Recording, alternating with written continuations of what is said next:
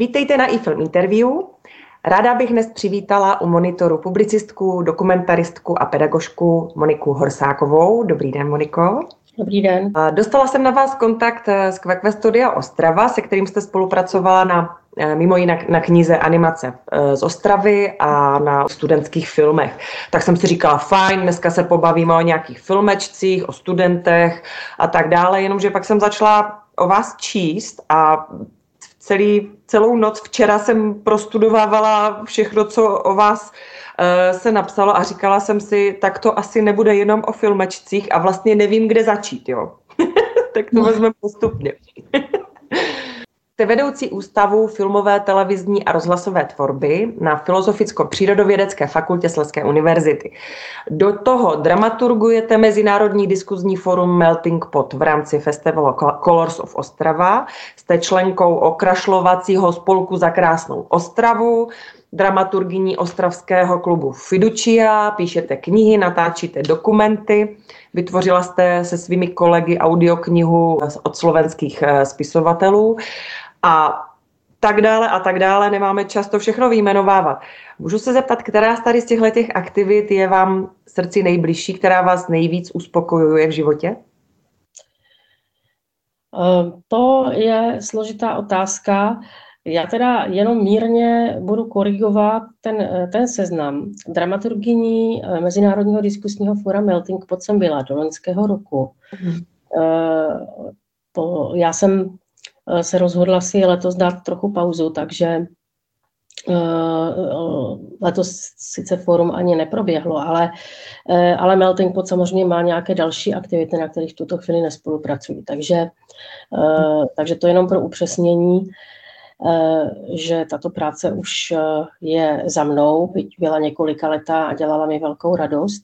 Mm-hmm. A Eh, jinak já nemůžu asi říct, co je mi nejbližší. Ono je to asi stejné jako vždycky u všech eh, lidí, kteří něco vytvářejí, že vám řeknou, že eh, to nejbližší jim to, co zrovna dělají teď jako naposled, nebo co mají zrovna rozděláno, čím žijou, tak eh, u mě je to asi podobné. Takže hmm. eh, my v tuto chvíli eh, dokončujeme nějaké další audioknihy pro náš projekt Česy počúvajte, což je projekt audioknih ve slovenštině, opatřených také slovníčkem diferenčních slov. Mm-hmm.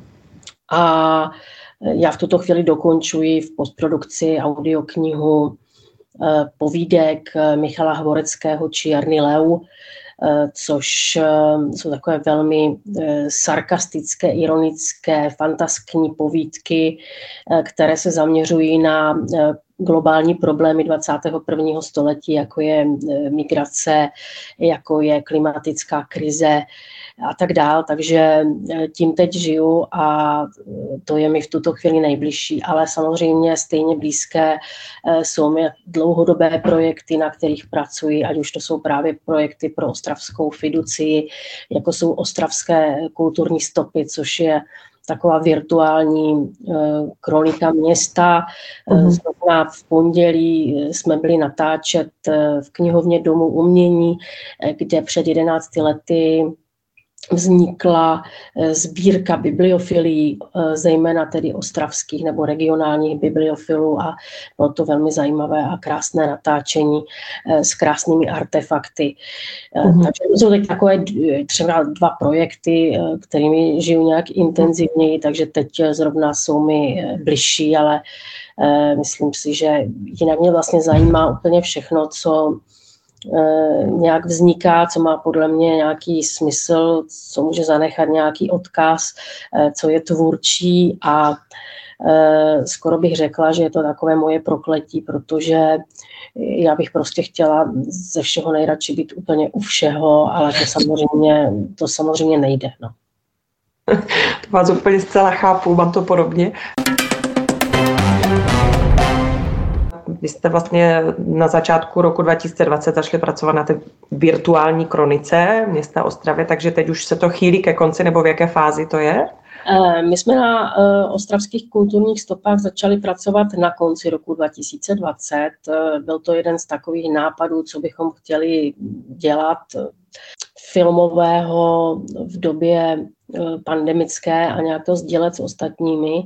No a nakonec jsme měli na první dva díly, první byl věnovaný paláci Elektra, druhý podchodu pod frýdlandskými mosty. Měli jsme na ně tak dobré ohlasy, že jsme v tom začali pokračovat a měl by to být proběh, měl by to být projekt dlouhodobější, určitě na tom chceme pracovat minimálně třeba v následujících třech, čtyřech letech, ale e, možná i potom, protože těch zajímavých e, míst a zajímavých skutečností kolem Ostravy a její kultury je opravdu hodně. Mě teď napadá, já jsem rodila uh, Ostravačka z centra Ostravy, kde jsem vyrůstala, takže mám pro, prochozený každý vchod a každou střechu. a vždycky mě neskutečně zajímala, svým způsobem vzrušovala v tom, v tom věku Farská zahrada na Černé louce. Máte taky něco k tomu připravené, nebo chystáte kolem toho něco? My se v tuto chvíli k Farské zahradě asi eh, film natáčet eh, nechystáme, i když to se nikdy takhle nedá říct, jenom teď ho nemáme na tom seznamu. Ale jako okrašlovací spolek za Krásnou Ostravu jsme připravili eh, k Farské zahradě informační panel, eh, informační panel, který eh, je vyvěšený, pokud se nemýlím, u vchodu do studia televize Noé, tedy u vchodu do telepáče. A jinak já naproti Farské zahradě bydlím, takže její proměnu jsem měla vlastně celou tu dobu eh, před očima. Dokonce na našem okně eh, byl fotoaparát z QQ Studia, který zaznamenával proměnu Farské zahrady časozběrně. No jo, tak je to, ta proměna je ta proměna je samozřejmě fajn, ale jako člověk, který bydlí vedle té zahrady, mám samozřejmě k té proměně nějaké výhrady. Třeba eh, opravdu nemám ráda tamní akustické hračky, které milují nejenom všechny děti, ale i všechny dospělí. Eh, no. tak to asi dokážeme pochopit. jo, tak eh, tam jsou takové trubky, eh, na které se skáče, takové pouštářky, na které se skáče a oni troubí a podle toho, jak je člověk těžký, jakou silou na ně skočí, tak podle toho oni troubí a začínají troubit už v 9 hodin, když tam přijde první školka a končí ve 3 ráno, eh, když tam ještě chodí z přilehlých klubů lidé potom taky skákat. No, tak co vám budu povídat když žijete vedle toho, tak to jako úplně příjemné není, když jako chápu eh, záměr architekta, který chtěl tu farskou zahradu takovýmto způsobem oživit, ale uh, nedá se nic dělat, no tak eh, člověk si zvykne na ledacos. Já jsem chtěla se ještě v rámci té Ostravy zeptat, vy už jste to tady zmínila, ten zkrašlovací eh, klub, což je zajímavý název, evidentně má asi nějaký historický podklad, jestli byste nám to vysvětlila. Je to okrašlovací spolek, který se jmenuje Za krásnou Ostravu, eh, navazuje na takovou prvorepublikovou tradici okrašlovacích spolků. Já vám teď neřeknu úplně přesně, kdy vznikl, protože nenosím to datum mm, jasně, jasně. v hlavě, ale už to teda bude, řekněme, nějakých možná 9-10 let. Mm-hmm. A je to spolek lidí, kteří tak nějak jsou volně združení, eh, jsou to lidé nejrůznějších odborností a profesí. Jsou tam vysokoškolští pedagogové, středoškolští pedagogové, eh, je tam řada eh, třeba teoretiků umění, historiků a dalších eh, lidí. Jsou to lidé z okruhu kolem antikvariátu a klubu Fiducia. Mm-hmm. A my se tak scházíme a v rámci těch okrašlovacích akcí, tedy okrašlujeme město, jeho veřejný prostor, staráme se třeba o náměstí doktora Edvarda Peneše, mm-hmm. kde jsme udělali nějaké eh, bylinkové květináče, kde jsme udělali nějaké lavičky, no. politickou stezku, Postarali jsme se vlastně o e, výtráže bývalého domu Ostravice a textilia, které byly prázdné. Nyní je tam galerie e, in vitro. různě děláme právě ty informační cedule na zajímavá místa, pamětní desky různým rodákům a tak dále a tak dále. Ty aktivity jsou poměrně široké a všechny vlastně vznikají v rámci toho spolku a v rámci jeho spolupráce s antikvariátem a klubem Fiducia, eh, po případě s dalšími institucemi, hodně s námi třeba spolupracuje Archiv města Ostravy a tak dále. Okrašlovací spolek samozřejmě s umělci v Ostravě, eh, kteří vytvářejí třeba ty panely nebo ty pamětní desky, spolupracuje, mnoho z nich vyšlo také z Ostravské univerzity nebo tam působí třeba eh, pedagogicky. Možná bych ještě zmínila jednu takovou velkou věc, eh, o kterou se zasloužil právě okrašlovací spolek a antikvariáta Klub Fiducia a to je eh, zrestaurování několika plastik se sympozí prostorových forem, které jsou v sadu Milady Bohorákové a mhm. které byly v dost neutěšeném stavu. To si myslím, že je taková velká věc, která Eh, která je hodně vidět a eh, kterou by stálo za to zmínit. Já bych ještě ráda zaběhla do tématu filmečku, který jste mi poslala a který bychom rádi pustili divákům. A to je Láska za času korony, což je evidentně teda tvorba vašich studentů vaší katedry, předpokládám. Je to film a je to absolventský bakalářský film Eh, jedné z našich studentek, nyní tedy už eh, absolventek, protože v září státnicovala a je to taková čerstvá, čerstvá věc, takže proto jsem vybrala zrovna tenhle film. Já jsem se přiznám, ta, ten film se jmenuje Láska za času korony a člověk, člověk tak hrozně, hrozně nerad přijímá v době korony eh, cokoliv, co se korony týče, takže jsem byla taková jakože rozladěna z toho, ale musím říct, že jak jsem se zahradila do toho snímku, tak, tak mě naprosto uchvátil. Jsem ho zhledla jedním dechem a že byl tak milý, poetický a, a mm, nádherně pozitivní v tom konečném důsledku, jako, že mi to hrozně pohladilo na duši, takže bych to určitě eh, všem divákům doporučila to vlastně příběh Debory Macíkové a Justna Koliho, říkám to dobře, kteří jsou teda autoři scénáře, režie a oba dva jako kdyby eh, dokumentární formou eh, zprostředkovávají divákům svůj milostný vztah na dálku, Amerika eh, v setí nebo Česká republika. Česká republika. A jak, jak s tím filmem teďka budete zacházet dál, protože mi připadá, že je vyloženě zralý na nějaké ocenění. No, tak eh, samozřejmě ho budeme posílat na nějaké eh, festivaly. Už eh, o něj projevila zájem i nějaká streamovací platforma ve Spojených státech, která se o tom dozvěděla přes sociální sítě a profil právě Houstonův. Mm-hmm. Je to takový film, který vlastně vznikl zajímavým způsobem.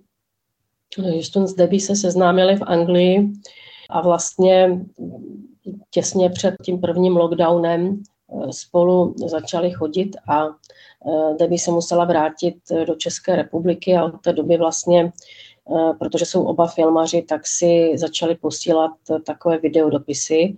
Mm. A Debbie potom přišla s tím, že by vlastně něco s těmi videodopisy chtěla dál dělat a že by tím chtěla absolvovat studium a Domluvili jsme se, že se z toho udělá takový politický dokument eh, s tím, že vlastně v něm nebudou jenom ty dopisy, ale že zároveň oba budou zaznamenávat, co se kolem eh, nich děje. Kolem, kde by se samozřejmě děly hlavně ty věci kolem Eh, kolem pandemie ve Spojených státech ještě navíc v té době taky byly nejrůznější demonstrace za práva afroameričanů a tak dál. Takže to všechno v tom filmu je nějak zaznamenáno a mezi tím jsou tam ty poetické dopisy, které jsou podle mě opravdu jak obsahově, tak vizuálně strhující. A já už jsem ten film viděla jako jeho dramaturg opravdu hodněkrát, ale vlastně pořád mě dokáže vtáhnout a pořád jsem schopná ho sledovat jedním dechem. A musím říct, že pokaždé, když se na ten film dívám, tak stejně mi na konci ukápne ta slza, takže, takže pro mě má ten film jako opravdu velké kouzlo. Ta spolupráce s oběma byla moc eh, zajímavá a pěkná.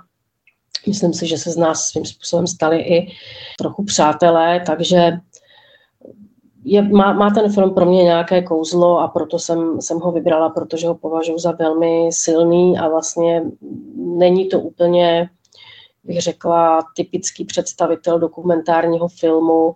Není to úplně typický představitel uh, filmů, které vznikají uh, o té pandemické situaci, která nás teď obklopuje uh, už vlastně druhý rok a je to pohled na tuto situaci trochu jinýma očima, z jiné perspektivy. A hezké samozřejmě pro mě je, že ten vztah jim prostě vydržel a snad teda neprozradím moc, když řeknu, že se před měsícem vzali.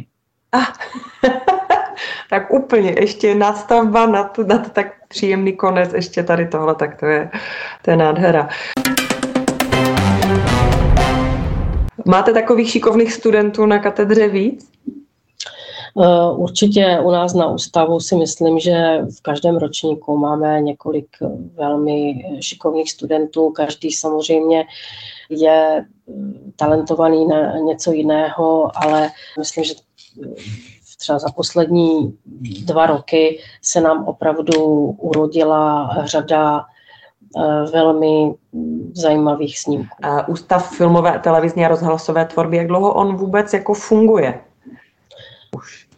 My jsme vznikli v roce 2010, tehdy jako oddělení audiovizuální tvorby pod jiným ústavem. Hmm. Byli jsme zařazeni pod Ústav bohemistiky a knihovnictví, protože v té době uh, už tam fungovalo oddělení kulturní dramaturgie se zaměřením na divadlo. A loni, ano, v roce 2020 na jeho začátku jsme se z tohoto ústavu vydělili už jako samostatný ústav. Mhm. Kolik, kolik absolventů ročně uh, vyjde vaši, váš ústav, vaši školu? No, máme bakalářské i magisterské studium, takže zatím tedy jednoho oboru audiovizuální tvorba, takže v průměru je to nějakých třeba 15 eh, studentů, mm-hmm. někdy míň, někdy víc, podle počtu studentů v ročnících a uvidíme, jak to bude dál, protože eh, požádali jsme o nějaké další akreditace dalších oborů nebo studijních programů, takže eh, třeba časem bude těch absolventů i více a věřím, že se ten ústav bude nějakým způsobem rozvíjet. Je to zatím tak, že ten obor nabízí nějaký společný základ a eh, potom se v rámci různých výběrových předmětů volitelných předmětů mohou studenti dále specializovat. A zatím se nám to osvědčilo. Zatím, zatím je to tak, že mnohdy ti studenti přicházejí třeba do, do prvního ročníku eh, s představou, že by chtěli psát scénáře a nakonec je uchvátí třeba střih. Jo. Mm-hmm. A díky tomu, jak je to studium postavené, tak vlastně oni ještě mají nějaký čas na to, aby se jako utříbili, co vlastně chtějí dělat, čemu se chtějí specializovat, ale je to i tak, že i když se třeba na něco specializují, tak pořád mají poměrně silné zázemí i v těch dalších oborech. Takže když potom třeba přijdou do praxe a uvolní se někde nějaké jiné místo, tak eh, můžou dělat i něco mimo tu svoji úplnou specializaci. Takže eh, většinou jsou všichni schopní eh, taky třeba dramaturgovat, chytit do ruky kameru, stříhat, dělat asistenty zvuku a tak dál, že vědí, vědí i o těch dalších profesích lecos, což jim jednak jako umožňuje lepší komunikaci s těmi dalšími profesemi, ale zároveň nejsou úplně vázáni jenom na jednu specializaci. Mhm. Což je v tomto oboru hrozně důležité rozumět, eh, rozumět všemu a být takový jako eh, renesanční člověk v tom filmovém světě, že? Aby, aby člověk věděl eh, a mohl zastoupit. A mnohdy se ty ty role uh, kryjí, že? Takže, takže musí být kameraman, režisér a scenarista v, v jednom téměř a dají se už vytvářet dobré věci. Jo, je to samozřejmě užitečné, ale ono je potom dobrá samozřejmě i ta jako specializace do hloubky v jedné věci, pokud si člověk chce věnovat, ale ta, ten všeobecný Eh, přehled o tomto oboru si myslím, že je užitečný. Takže my tím začínáme a potom se lidé specializují. Eh, pak se můžou samozřejmě ještě více třeba specializovat v magisterském studiu, ale eh, právě když jsem mluvila o tom, že bychom chtěli rozvíjet nějaké další nové studijní programy, tak bychom se právě chtěli věnovat pak nějakým už jako konkrétnějším specializacím. toho výčtu věcí, které jsem o vás četla, mě i zaujala vaše aktivita stran zavádění moderní poezie do škol což je projekt v nějaké, nějakých vizualizací básní, což si moc nedokážu představit, ale asi nejspíš je to nějaký jako eh, natáčení, natáčení krátkých filmů na základě eh, nějaké poezie, kterou tímto přibližujete těm, těm studentům, je to tak? Je to takový projekt, eh, který jsme si vymysleli před eh, asi eh, čtyřmi nebo pěti lety. Chtěli jsme nejdřív vlastně přitáhnout naše studenty trochu k poezii, protože oni samozřejmě v rámci různých přehledových disciplín mají ve svém studijním plánu i předměty týkající se dějin literatury nebo interpretace. Myslím si, že je to logické, protože řada filmů jsou právě adaptace literárních děl a s poezí měli prostě problémy nebo možná měli nějaký strach z poezie.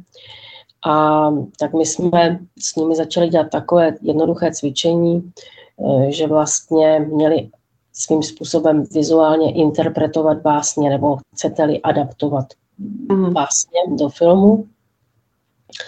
Eh, my jsme pro ně vybrali nějaké básně, které jsme považovali za vhodné k tomuto účelu. Eh, no a začaly vznikat velmi zajímavé eh, filmy a pak jsme si říkali, proč to vlastně neposkytnout učitelům taky třeba na střední školy, že by to mohlo nějakým způsobem výuku literatury a poezie na školách zatraktivnit. A tak jsme eh, takovýchto eh, vizualizací potom připravili víc a připravili jsme i nějaké metodické materiály, nějaké mikrostudie o autorech, o těch konkrétních sbírkách, ze kterých konkrétní básně pocházejí, o jejich poetice, nějaké pracovní listy pro studenty jsme nabídli a tak dál. No a takhle jsme vydali nějaké první DVD, tuším s 14 Eh, básněmi a eh, byl o to docela velký zájem. Eh, ten náklad, který jsme udělali, se rozebral a my jsme připravili potom vlastně pokračování, které se už zaměřilo i na to první vydání bylo hlavně zaměřené na českou poezii, a tak jsme se zaměřili i na poezii evropskou a světovou a třeba i jsme už jako cíleněji vybírali něco z čítanek, a, a, no a připravili jsme vlastně ten druhý soubor, který čítá, mhm. myslím, jako 20 kousků. A všechno jsme samozřejmě eh, ještě i vyvěsili na naší vzdělávací televizi, kterou provozujeme, internetovou vzdělávací televizi, která se jmenuje Lucerna TV. A mhm. jsou k dispozici jak ty vizualizace, tak jsou tam ke stažení ty metodické materiály. A pokud někdo samozřejmě chce Eh, mít ty filmy i fyzicky u sebe, tak eh, stačí, když si napíše k nám na ústav a my mu pošleme flash disk eh, s těmi básněmi, s těmi metodikami. Mhm. Mě o tohle tématu napadlo, jestli jste někdy jako objevila návod, jak teda ty děti přivést k čtení zpátky. Je, no tak já, já nevím, jestli je nějaký návod, jak zpátky přivést k čtení někoho, kdo má 20 let a jako nikdy moc nečetl. Jo. Hmm.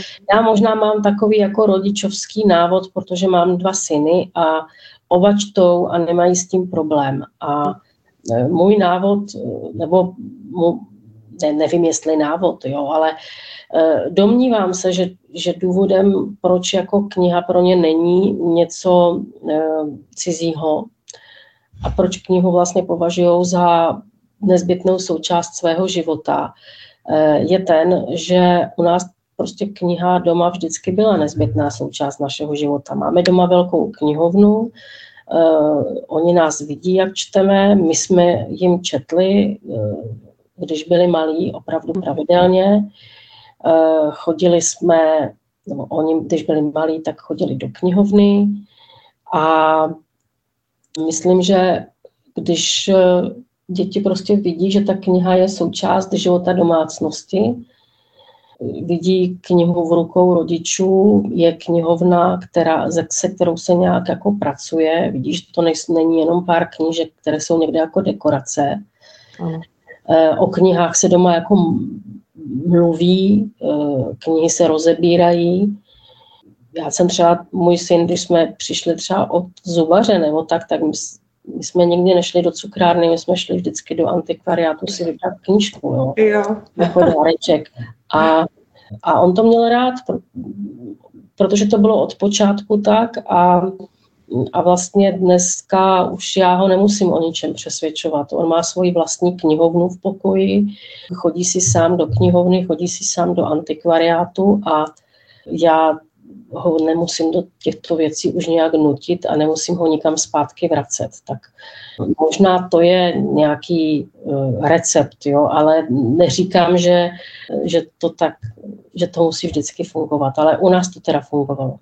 Jo. Ještě je asi důležité předkládat těm dětem, když ještě z toho nemají rozum, jako dobrou, zajímavou a kvalitní literaturu. Že? A já mám pocit, že teďka existuje tolik pohádek, které jsou tak hrozně jednoduše napsané a jsou tak jako kdyby oproštěné od nějakých jako pěkných slov, hezkých výrazů a, a, a, a květnatých vět, že to jsou opravdu jednoduché věty, rychle pryč, hromada obrázků a, a nic z toho, že? Určitě ten trh je přesycený vlastně různými eh, knihami pro děti. Já jsem měla to štěstí, že eh, ten můj původní obor, který jsem vystudovala, byla bohemistika a romanistika, konkrétně právě český jazyk a literatura a francouzský jazyk a literatura, takže mám nějaké literární vzdělání a s tímhle si dokážu nějak poradit. Jo? A taky eh, popravdě nepotřebuju vždycky pátrat po úplně nových věcech, protože eh, samozřejmě i v naší knihovně, eh, když byli kluci malí, tak byla spousta knížek, které prostě jsem věděla, že, že jsou moc fajné, že jsou kvalitní a že se jim budou líbit, jo, tak navíc jako děti mají rádi opakování, jo, to zná každý rodič, takže ono těch knížek zase není na počátek potřeba tolik, protože oni většinou chtějí číst třeba půl roku stejnou knihu, že, takže u nás třeba jako půl roku nebo rok se četla prostě kniha o kočičce a pejskovi a, a mladá ratolest znala už všechny ty eh, jednotlivé příběhy, říkám příběhy, jo, protože to taky, my jsme si vždycky říkali, že se jdeme jako povídat příběhy, jo, ne mhm. číst knížku, no. Tak eh, Eh, všechny ty příběhy už eh, znal ten že můj syn na spaměť, takže já, když jsem náhodou chtěla třeba švindlovat, ale jako na to byla i zajímavá hra potom, jo, tak eh, když jsem třeba vynechala z toho dortu, který pekli kočička a pejsek nějakou ingredienci, tak on to samozřejmě hned poznal a říká, mami, mami, ale ještě tohle, jako jo, to, to si řekla. No, takže jako cesta k nějakému zkracování nebyla možná a ale říkám, jako knížek zase nebylo potřeba v té první fázi tolik, jo, protože první dva roky jsme si vystačili se dvěma. A e, potom, potom už samozřejmě bylo potřeba víc a nastoupily samozřejmě i nějaké audioknihy do toho ještě, a, ale e, prostě pak, a pak už si jako začal, začal každý z nich vybírat prostě sám, co chce. Mm-hmm. Já si pamatuju, že jsem vyrůstala na kráse nesmírné. jo, no tak... Kostěj nesmrtelný mě naprosto fascinoval. teda se ještě vrátím na vás jako na na odborníka přes ten český jazyk a protože jste říká, že už jste skončila s tím melting potem, tak přesto by mě zajímalo, protože člověk jako v dnešní době přijímá spoustu výrazů a cizích slov eh, jako za své, takže umíme, umíme teďka pracovat s lockdownem, umíme, eh, používáme slovo transparentní, neustále podcast a podobné jako e, cizí názvy. A ten melting pot je taky věc, která tak přišla a mm, všichni jsme ji jako porozuměli, aniž bychom se doptávali, co to vlastně znamená. A já jsem si našla, protože teď mě to donutilo jako říct vlastně, co to ten melting pot vlastně je. A já jsem si našla, že je to vlastně tavící kelímek nebo tavící kotlík. Mm. jako doslovný překlad. No, ale eh, mně to vlastně připadá úplně jako geniální název pro diskusní fórum, které se koná v Ostravě, protože Ostrava sama je takový tavící kotlík nejrůznějších národností, eh, jo, lidí, kteří eh, sem kdysi přišli za prací, protože Ostravu považuji vlastně za velmi v tomhle ohledu kosmopolitní město. No a zároveň samozřejmě na tom diskusním fóru, kde je řada scén eh, věnovaných různým eh, tématům a pohledům na ně, tak eh, vlastně taky to diskusní fórum takové, takový tavící kotlík nejrůznějších myšlenek a ideí, takže na nejrůznější témata. Takže mě to vlastně přijde jako geniální, jo. Mm-hmm.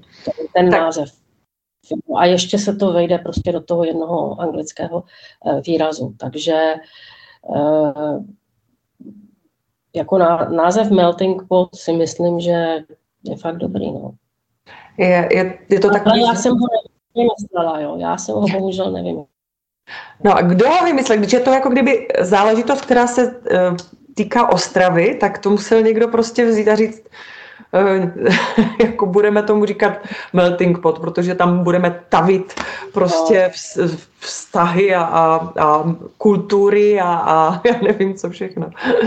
No a hlavně různé ideje a myšlenky mhm. týkající se třeba prostě světa ve 21. století eh, z nejrůznějších úhlů a Eh, já si myslím, že, eh, že s tím názvem přišel René Bystroň, vlastně vůbec první eh, ředitel Welting Potu, mm-hmm. ale nejsem si úplně jistá, jestli to byl on, nebo jestli to vzniklo nějakou diskusí mezi ním třeba a Zlatou Holušovou. Mm-hmm. Nejsem si jistá. Tak to vezme ještě z jiného soudku. Vy jste někde v nějakém rozhovoru podotkla, že vy jste teda vystudovala český jazyk a e, francouzštinu, že tu francouzštinu zazne tak jako dobrovolně ze začátku, ale chtěla jste být lékařkou. Jak byste, jak byste teďka vnímala tu dobu jako lékařka, kdyby to, kdyby to bylo, e, kdyby to klaplo tenkrát? No, já jsem chtěla být vším možným, jo. Já jsem chtěla být novinářkou, což jsem vlastně nakonec byla chvíli. A, no a taky jsem chtěla být lékařkou, to je pravda. To, je, to byl můj velký uh, jako sen, ale pak jsem se prostě na střední škole zamilovala do té francouzštiny, jo, kterou jsem teda začala studovat na střední škole nedobrovolně, protože v roce 1984 jsme si úplně jako nemohli vybrat, eh, co za cizí jazyk další vedle ruštiny budeme studovat, takže na mě prostě padla losem eh, francouzština. Nakonec eh, vlastně se francouzština stala na dlouhou dobu mojí láskou, takže jsem ji pak šla studovat. A to studium francouzštiny na vysoké škole, to už bylo tak, že tam jsem šla kvůli francouzštině a k tomu jsem si musela přibrat tu češtinu, protože musel člověk v té době studovat dvojobor, který byl předepsaný, jak ta francouzština měla k sobě v té době pouze češtinu anebo rumunštinu a, a ještě v tom roce, ve kterém já jsem eh, se hlásila, tak ten obor vypsala jenom jedna vysoká škola v republice. Jo. A to byla teda uh, Filozofická fakulta Univerzity Karlovy. Takže ten výběr uh, nebyl nějaký velký a uh, to rozhodnutí potom bylo jasné. Ale k vaší otázce, no já, já musím říct, že vlastně lékaře opravdu obdivuju. Jo. Ne, nejenom v této době, jako pro mě to je profese, ke které já mám opravdu velký respekt a e, lékaři pro mě jsou do jisté míry jako autoritou, protože když k ním přijdu a hledám u nich pomoc, tak se jim vždycky musím nějak jako odevzdat e, a musím k ním tu důvěru mít. Jo. Takže já k ním mám jako opravdu velký respekt, už jsem s nimi zažila ledacos, v dobrém třeba i ve zlém, nejsem úplně člověk, kterému by se vyhýbali nemoci, takže už mám taky leco za sebou, a, ale e, pořád teda musím říct, že to je pro mě profese, která mě fascinuje e, a, a které si nesmírně, e, nesmírně jako vážím. No. Hmm. Zase je pravda, že s vaší kreativitou byste možná uh, jako strádala v tom lékařském oboru, že tam je všechno striktně dané. Uh, jo, ale já si myslím, že jako ne vždycky. Já si myslím, že i lékaři a i třeba jako vědci v takových jako rádoby daných oborech, tak vlastně tu kreativitu potřebují. Já si myslím, že aby člověk vytvořil nějakou třeba novou metodu operace, tak musí prostě být vlastně kreativní. Jo. Takže um, já, já si myslím, že mm, že to, že se u nás jako ta kreativita nebo to umění jako často jako odděluje hodně od těch exaktních věcí, e, že vlastně není úplně jako správné chápání jako problematiky. Já si prostě myslím, že to, e, že to spolu souvisí a i jako vědec v exaktní vědě, když není kreativní, tak úplně jako nemá vlastně co bádat, jo, protože třeba není schopen najít ani uh, nějaký, nějaké téma, jo, ale není schopen jít po nějakých nových cestách. Jo. Já si myslím, že to je jako jaký všeobecný problém naší společnosti, že jsme jako hodně orientovaní na ten výkon a jsme vlastně hodně orientovaní na výsledek. A, a začínáme to chtít i po uh, studentech. Jo. Uh, vlastně mnohem víc se píšou testy ve školách, i státní maturita, z velké části je test a ten test je vždycky jakoby orientovaný na výsledek. Jo. Vyberte z těchto pěti věd jednu, ve které není gramatická chyba. Znamená to, že umím sám sformulovat větu správně? Neznamená. Uh, jo, a ono ani v té matematice si myslím, že ten výsledek není to nejdůležitější, je, že je důležitá ta cesta k němu, ten postup. A myslím, že e, na to jsme trochu zapomněli. No. A to, to vlastně souvisí i s, i s tím vztahem kreativity a nějakých exaktních e, disciplín nebo exaktních povolání. Ono, ty, ty, ten proces toho vymýšlení je hrozně důležitý a na to některé metody, obzvlášť třeba v té matematice, myslí, ale na druhou stranu ta společnost to nepřijímá, takže jsou jako kdyby neustále upozaďovány. Jo. Já vím, že třeba moje dcera měla hejného metodu, která právě na ten proces myslela a, a bylo to šikovně vymyšlené, akorát že to nebylo dotažené do konce a nebylo to přijímáno velkou částí třídy, no, takže škoda. Já se chci zeptat na vaše plány další. Co, co, se vám, co vám uzdrává v hlavě? Co byste chtěla ještě zrealizovat?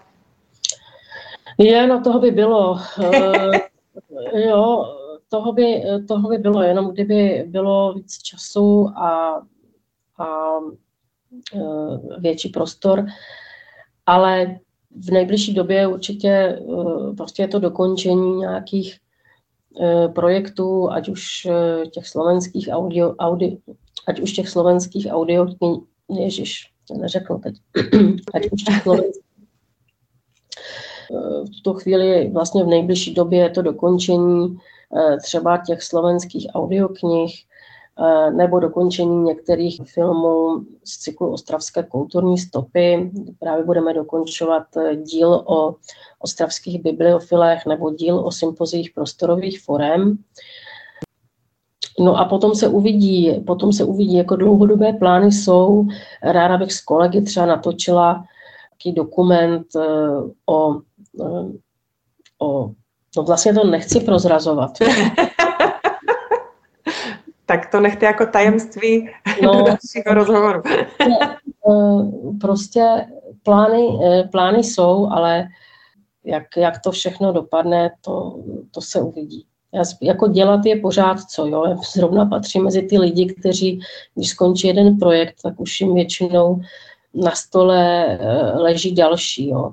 Takže ono to nejsou žádné nějaké velké asi věci, které by vyhrávaly uh, festivaly, ale jsou takové věci, které třeba mě i kolegům Eh, z fiducie a snad i pár lidem eh, v Ostravě dělají eh, prostě radost, protože vytahují třeba nějaké zapomenuté skutečnosti, ze kterých je mimochodem vidět, že Ostrava ani třeba na začátku minulého století nebyla jenom tím industriálním městem, ale byla opravdu i městem s velmi zajímavým kulturním podhoubím, které sledovalo i dobové, moderní trendy. Vy jste ostravská patriotka, že jo? Můžete se tak nazvat? uh, ale asi ano, jo, asi ano. Dlouho, dlouho jsem uvažovala, jestli bych třeba chtěla žít někde jinde a měla jsem samozřejmě nabídky třeba odejít uh, někam za prací ale já musím říct, že já si jako nedovedu úplně jako představit, že bych odešla eh, z Ostravy nebo z toho regionu. Jo. Možná si dovedu představit, že bych se usídlila někde v Beskydech a eh, dojížděla prostě do práce, ale, nebo a byla blízko i svým přátelům v Ostravě a tak dál, ale jako úplně si nedovedu představit, že bych jako vysídlila úplně z, z toho moravskoslezského regionu pryč. Jo. Je, nějak jsem tam zasazená, eh, vlastně je to docela zvláštní, protože eh, jako člověk, který se pohybuje v oblasti filmu, tak eh, jsem vlastně denodenně nucená dělat nějaké rozhodnutí ze dne na den, z hodiny na hodinu, měnit věci podle situace, a to mě nedělá problém, ale pokud jde o to jako místo, kde žiju, tak tam já jsem nějak jako navázaná a tu změnu vlastně jako nemám úplně ráda. Jsem fakt jako člověk, který se docela rád vrací, eh, vrací domů, jsem takový v tomhle ohledu docela zápecník. No. zápecník je krásné slovo. No, já si myslím, že v ohledně Ostravy to má takhle jako spousta lidí, že jsme tak tady zakoření, pořád, pořád máme tendenci obhajovat to naše město, které má takovou nějakou pošramocenou pověst. Eh, I někdy mám pocit, že jsou reportáže v televizích a jak se zeptají nějakého Ostravana, tak eh, si říkám, že ta ani ta mluva nevypadá moc mm, reprezentativně a že, že působíme trošku jako křováci. Takže taky pořád obhajuju Ostravu kudy chodím, ale já si myslím, že Ostrava už dávno nepotřebuje obhajovat, že už je spousta věcí, které se tady tak krásně změnilo, ta vyrostla Ostrava, architektura se tady, eh, tady rozkvetla, prostě všechno se, je to jedno z nejzelenějších měst, jak jsem se teď z jednoho dokumentu dozvěděla, Uh, takže si myslím, že nemáme vůbec, můžeme být hrdí takhle, ne, že se nemáme no, za co. Já si nemyslím, že by Ostrava potřebovala nějakou obhájobu. Eh, já nemám nic ani proti té mluvě, tak eh, prostě to nejenom k Ostravě, ale obecně eh, k danému regionu patří. Ale já si, já si spíš myslím, nebo často se setkávám s tím, že Ostrava neustále jako z vnějšku bývá jako do toho pasovaná. Jo? Já úplně nemám ráda ty nálepky typu, že je Ostrava rázovité město prostě a tak, tak Ostrava má svá specifika jako každé město, vznikla nějakým způsobem, eh, takže samozřejmě svá specifika, svou historii má, ale eh, fakt si nemyslím, že by byla rázovitá. Jo? A, a mám pocit, že řada lidí zvenku ráda do toho Ostravu nějak jako cpe a vybírá si podle toho potom i věci, o kterých reportuje nebo kterých si všímá. A myslím si, že prostě takhle to není. Jo. Já, mně se to třeba na ní nelíbilo, když Ostrava kandidovala vlastně v roce 2010 na Evropské město, na hlavní Evropské město kultury v roce 2015 a taky v té kandidatuře se snažila právě jako hodně akcentovat tu jako rázovitost, jo, takovou tu rázovitost ala Ostravák Ostravský. Jo. Tak já prostě toto vnímám jinak a jako určitě jsem proto, abychom ukazovali nějaká specifika nebo si je třeba uvědomovali, ať už jsou to specifika pozitivní nebo specifika negativní, se kterými pak můžeme něco třeba dělat. Ale nemyslím si, že potřeba si z toho města jako dělat eh, v úvozovkách srandu. Jo, já jako chápu e, ty nálepky, jako že každý ostravák prostě má rád baník a každý ostravák asi nosí baníkovskou šálu a, a říká baník pičo a e, každý ostravák, jo, já, já, eh, já, já, já prostě, ano, jsou lidi, kteří prostě jsou fanoušci baníku, ale máme tady třeba i jiné kluby, já znám i fanoušky Vítkovic a a to i fotbalových Vítkovic, a ti nechodí na baník třeba, jo, a, ale prostě ty nálepky pořád jsou stejné, jo, když vidíte nějaký pořád, kde vystupuje někdo z Ostravy a má se něco odehrávat v Ostravě, tak prostě tam pořád figurují jakoby stejné věci a jsou to takové stereotypy, které eh, vlastně o té Ostravě potom vznikají Eh, mimo ní. A to si myslím, že je škoda, protože to město nabízí mnohem víc. Já vám, Moniko, moc děkuji za moc příjemný rozhovor. Že jste nám poskytla film, který můžou vidět diváci a můžou sdílet tu krásnou poetickou atmosféru, která tam byla nastavena a můžou, můžou vidět eh, třeba to naše covidové podhoubí trošku, trošku pozitivněji a přeju moc úspěchu a hlavně energie a síly do dalších eh, kreativních nápadů a projektů. Já vám moc děkuju a přeju samozřejmě i vám eh, spoustu dobrých eh, nápadů a zajímavých hostů. Děkuji moc. Mějte se krásně. Naschledanou. Naschledanou.